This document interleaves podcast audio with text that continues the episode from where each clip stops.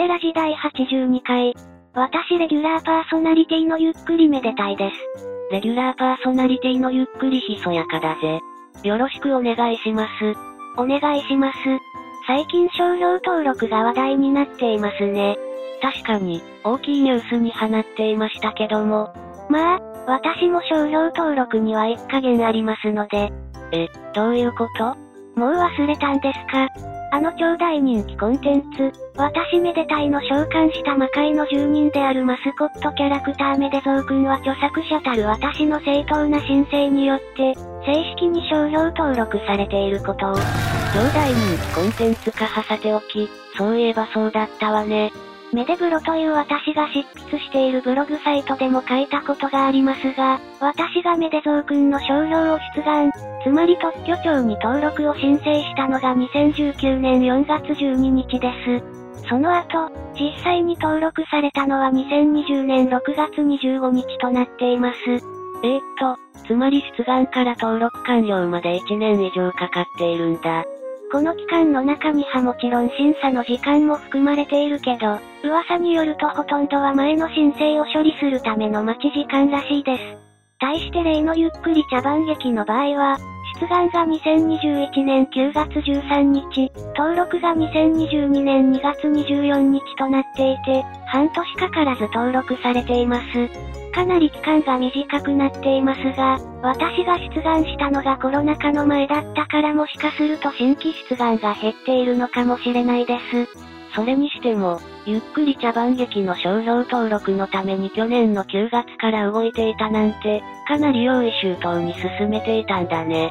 商標を出願する際には、出願用粉の特許印紙、商標の用紙を点めた書類、そして印鑑が必要です。商標を登録するときには区分というカテゴリの設定が必要で、そこで設定された区分に対応する商品展開において保護されることになります。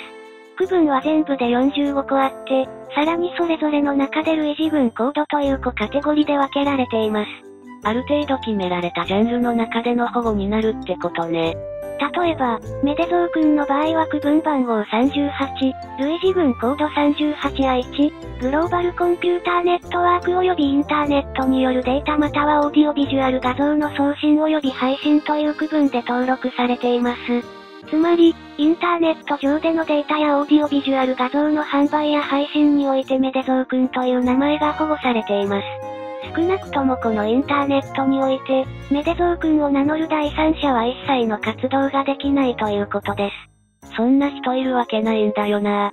は？うわ、切れた。話を戻すと、メデゾー君の場合、インターネット上のやり取りとならない商品、例えばメデゾー君という名前のぬいぐるみを誰かに作られたとしてもそれは商標の侵害と離りません。ここで、ゆっくり茶番劇の商標工事を見てみると、区分番号は41、類似群コードが 41C2、41D1、41E1、41E2、41E3、41E4、41E5、41F6、41K1、41K2。めちゃくちゃ申請されてるじゃん。これは電子出版物の提供、図書及び記録の狂乱、図書の対応、移動図書館における図書の狂乱及び対応、オンラインによる電子出版物の提供、ダウンロードできないものに限る、図書の貸し出しし、書籍の制作、オンラインで提供される電子書籍及び電子定期刊行物の制作、コンピュータを利用して行う書籍の制作、映画、演芸、演劇または音楽の演奏の興行の企画または運営、インターネットを利用して行う映像の提供、映画の上映、制作または配給、オンラインによる映像の提供、ダウンロードできないものに限る。ビデオオンデマンドによるダウンロード不可能な映画の配給、インターネットを利用して行う音楽の提供、演芸の上演、演劇の演出または上演、音楽の演奏、放送番組の制作、教育、文化、娯楽、スポーツ用ビデオの制作、映画、放送番組、広告用のものを除く、紅葉の企画、運営または開催、映画、演芸、演劇、音楽の演奏の紅葉及びスポーツ、競馬、競輪、競艇、小型自動車競争の紅葉に関するものを除く、娯楽施設の提供、映画、演芸、演劇、音楽または教育研修のための施設の提供。おいおいおい。とまあ、詳しくは割愛しますが、エンタメ関連の類似群コードを10個も登録していて、よっぽどこの商標に引っかかる動画を増やしたかったようです。複数コードを申請するのは大変なの？例えばお金が変わってくるとか、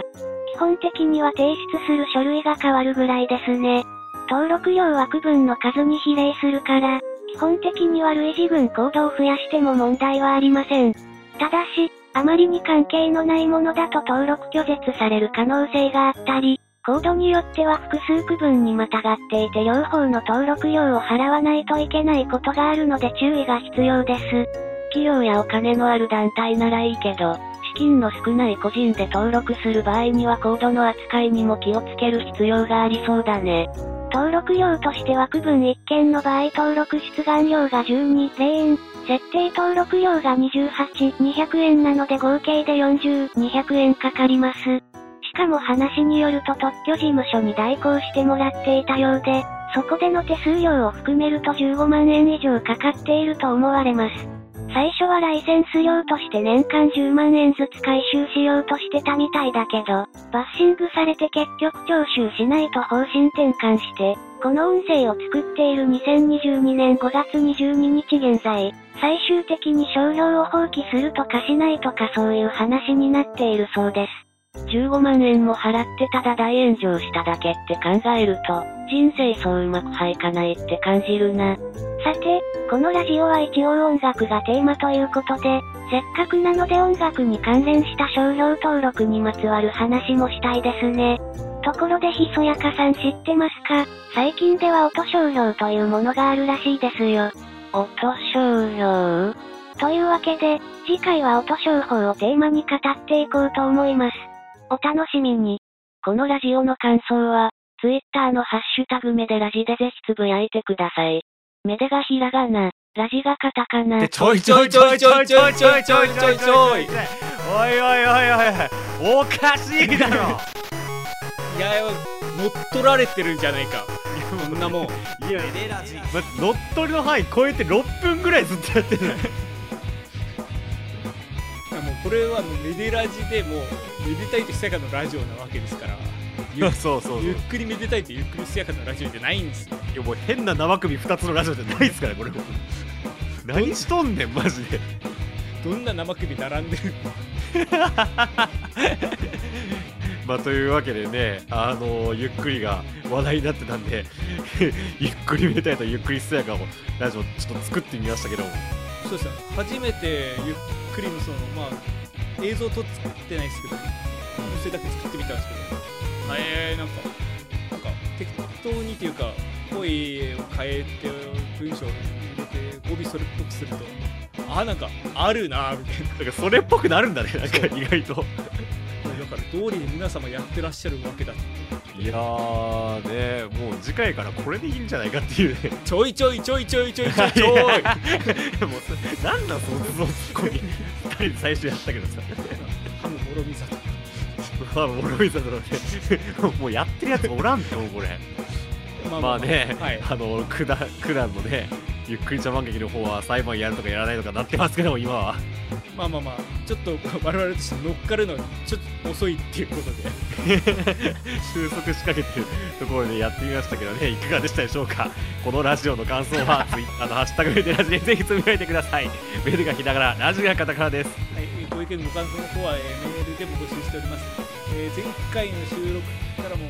まあ、お便りいただけたりもしたので、ちょっと今回は特殊回だったので、また次回読ませていただけたらと思います。はい。はい、えー、えー、メデラジのサイトのトップページからぜひ見てください。よろしくお願いします。はい。じゃあ、次は、もうゆっくりしやかな、めでたい、普通の回ということで、ご安心ください。はい。ではここまでの間私めでたいと。ひそやかがお送りいたしました。全然お相手してなかったけど。ありがとうございました。ありがとうございました